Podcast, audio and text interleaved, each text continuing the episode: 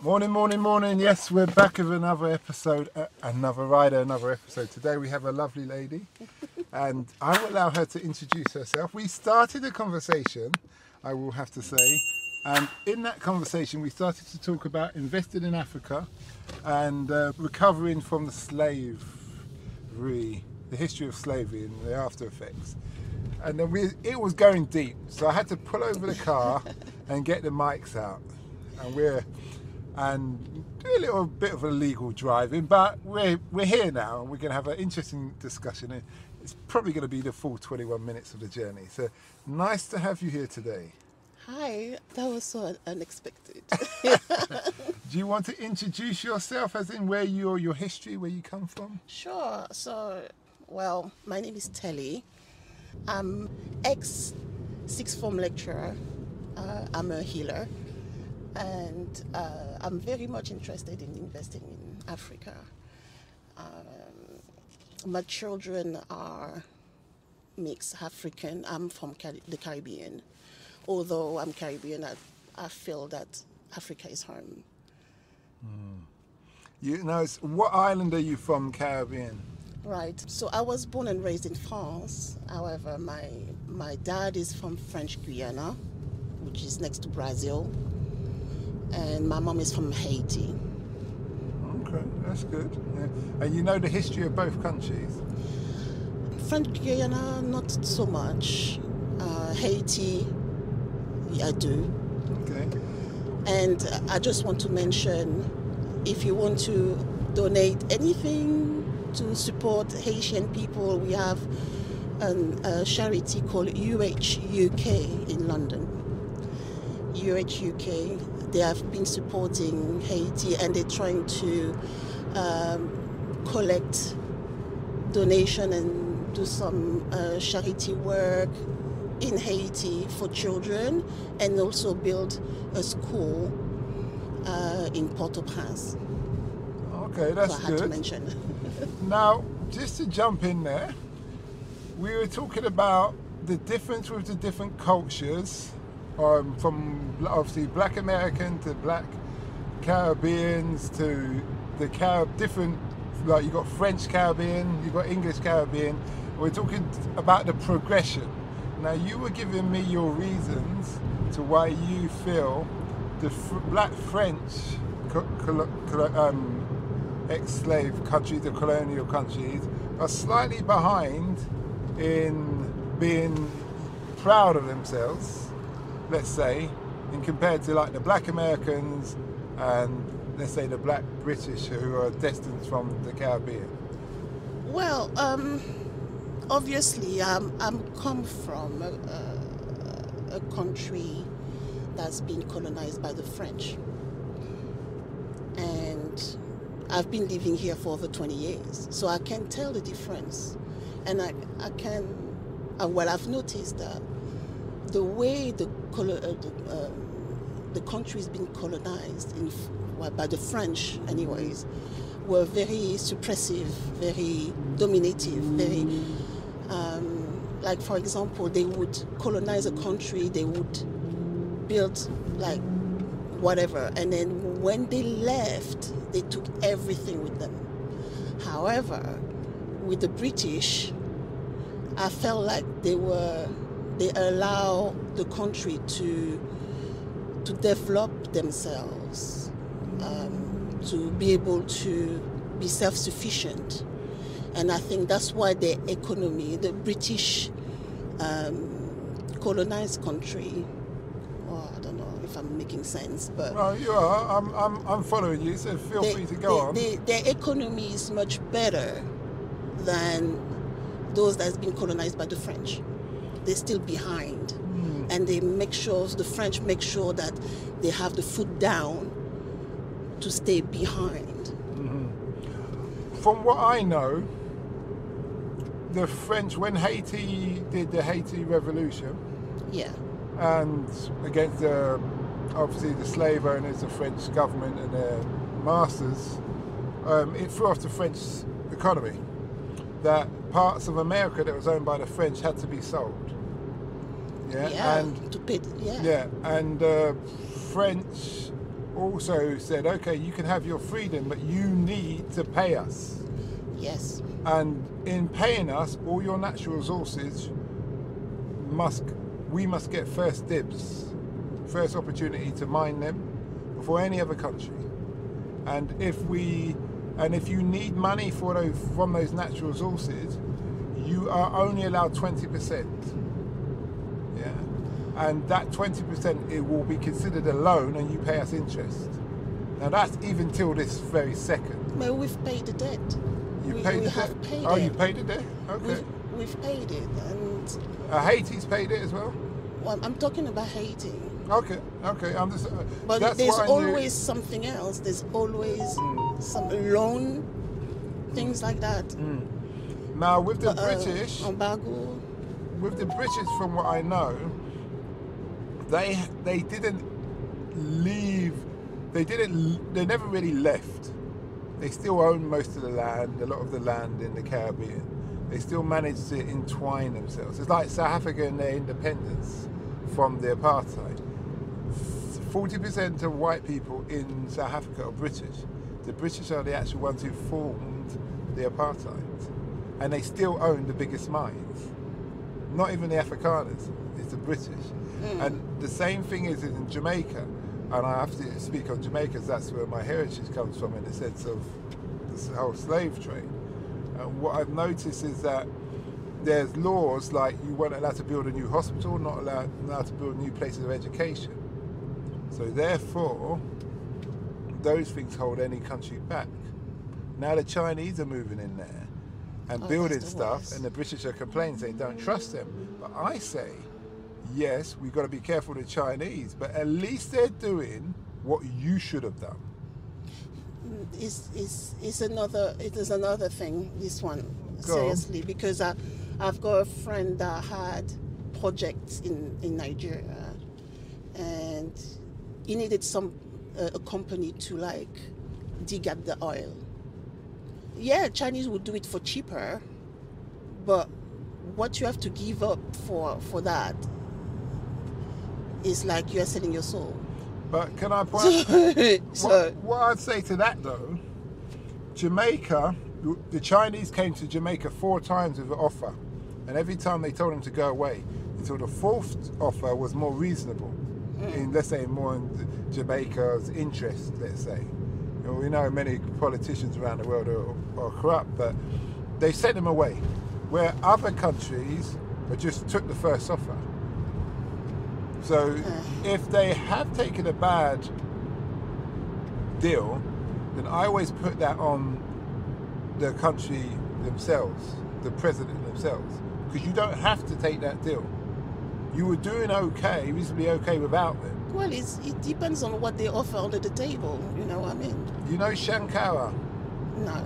Okay, Shankara, he's French guy. He's dead now. He's, he was the president of, was it Mali? Yeah, you must. Oh, you must. Okay. Oh, I'm not too much into politics, believe Okay. me. Okay. Well, um, Shankara. I'm a peace became- and love person. Okay, he, he, he became president. yeah. Um, well, I think it was Mali or some French-speaking country in Africa, and he said to the French, "We don't need you." And he taught people about national pride. He had that national clean-up day, things like that. But what he also did, he said, "We need infrastructure, and we have a high percentage of unemployment." And instead of getting ourselves into debt, we've got the physical capability. So he said, we're going to build a railway track ourselves." And what they did, they he got all the all the people, all the women with their pots and pans, everybody who's able-bodied, man and women and teenagers, and they all piled up the rocks and built the railway the line themselves in four months. He made all the politicians buy cheap, affordable Russian cars. Yeah, Yeah. that weren't fancy, but just did the job Yeah. and you didn't have any big entourage. Eventually, the French killed him. Look, the French is always in in the country. In, still in Mali. I've got personal um, bond with that because I've got family that in, that are in the military. Um, is is uh, I'm I'm scared that there will be a conflict within the African Union because of Mali. We need unity. Yeah.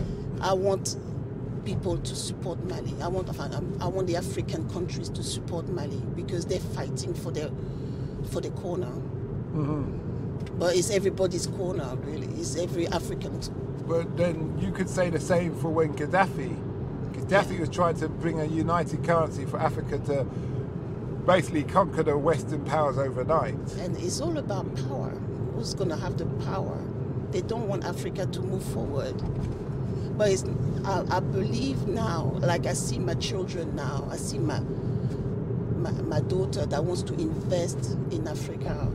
And it, it makes me glad because why would we make, well, why would we invest in a country that doesn't want us?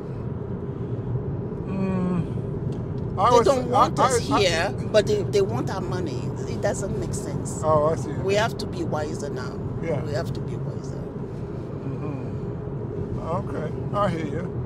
What countries have you considered investing in, and why? Oh, obviously, it depends on my needs. Yeah, I'm interested. We're and interested I choose Togo because I've got, first of all, I've got like uh, people that I know there. Uh, first of all, I thought about Ghana. I went there. I loved it. Um, but the money, the economic is like the, the money is too much. I'm like, where are they going? oh, what, they're charging you high prices? But no, I mean, I with Togo, I can do much more. Or if I go to Nigeria, I can do much more with my money, with the British pound, mm-hmm. honestly. So I thought, what's the point to pay extra? I, am not the typical expat that just going to go there and build a house and live there three months mm-hmm. every year. You know, uh, I, I, I'm looking to like move there and live there and be self sufficient. Um, have a farm, something. Have my freedom. That's what I want freedom. Um, so Togo for me was was good because the people there are very cool, they're quiet, they they're very friendly. The money you can do much more with your money compared to Ghana. And um, well, they speak French, so I speak French. That's that's mm. that's fine with me. Okay. Um, so. Mm-hmm. If you thought of what kind of business you'd be interested in, you said you're not just going to build a house and. Um. Well, I've not decided yet. Uh, obviously, for now, I just want to build something there, have a little farm, and then I'll think about business. But I'm a freelance anyways. I'm I'm a teacher. I'm a healer. Uh, I do counseling. I do, I do many things, so I can uh, do that. I try to find like something to do remotely, so I don't have to be in the UK to do my job. I could, could do it in my garden in Togo. So yeah, that's what I'm looking to do. Okay, that's good. That's good. Mm-hmm. Do you you wish you had started this process earlier? And if so, why? No, because you know it's the right time. Okay. I'm I'm not gonna be like the wizard. but I'm just saying, like, you have to learn lessons before, you know, before you can apply them. So I had to learn the lessons 1st. Okay. Um, that's good. That's good. I lived my life in the city. I lived in Paris. I lived in London. Now I'm done. I'm getting. I'm trying to wind down and getting ready for retirement. In quote. what was life like for you in Paris? What do you mean? Well, what was life like for you as a black person in Paris? What was life like? Oh, I understood very clearly and very early that I wasn't wanted. And I was not fitting as a black girl. Uh, that's the reason why, I, at the age of 19, I decided to come come to London and live there. So I meet a lot of black people from France or French speaking countries, and I always ask them, why didn't you go to France? And they say no. You know what? They say that London's better, and I don't just say this as a patriot for London, but they just say London's better and it's more acceptable and there's more job opportunities. Look, I wanted to be an accountant.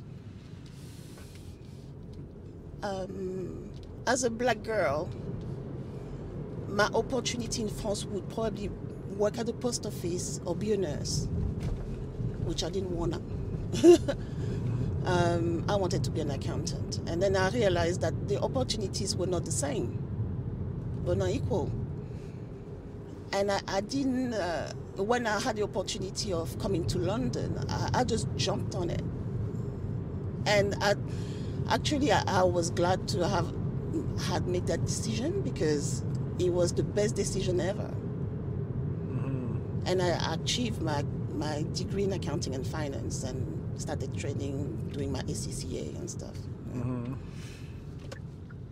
Okay, that's good. That's good.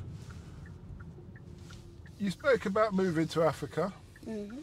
What does the future hold for you in the sense of when you're going to move? Ah, you want me to divulge all my plans? Oh, No, this, I know. It's just it's putting your money where your mouth is. You're telling us when you're going to be doing something. Ah, no, no, no. I'm not proving nothing to nobody. Okay, That's to yourself. thing. This is to yourself. Oh, n- not even. I'm giving myself a plan B, but um, because I don't want to be stressed in any ways. I know it's gonna happen. I'm giving. Obviously, I've got a time scale. I'm like, I'm thinking, okay, uh, three years, I'm out. But you never know.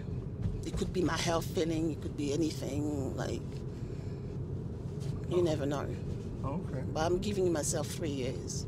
okay, that's good. That's good. Mm. And you've broken that three years down into action plans. Yeah, so I've got small goals. So I'm traveling. I, I missed the travel uh, last month. So I'm going to travel in September and then uh, pick a land. And, uh, you know, from now we'll see. Okay. Mm. Well, thanks a lot for that, and we wish you well. Thank you. Thank you for having me. I, I hope you like that little episode about investing in Africa and why people invest in Africa and why they leave certain European countries and insist on going home. There's also due diligence and a number of other things. For more episodes, please subscribe and like and share. Have a nice day. We hope that episode enhanced your life. We post an interview every day as well as vlogging on our social media channels. Don't forget to subscribe to get our latest episode.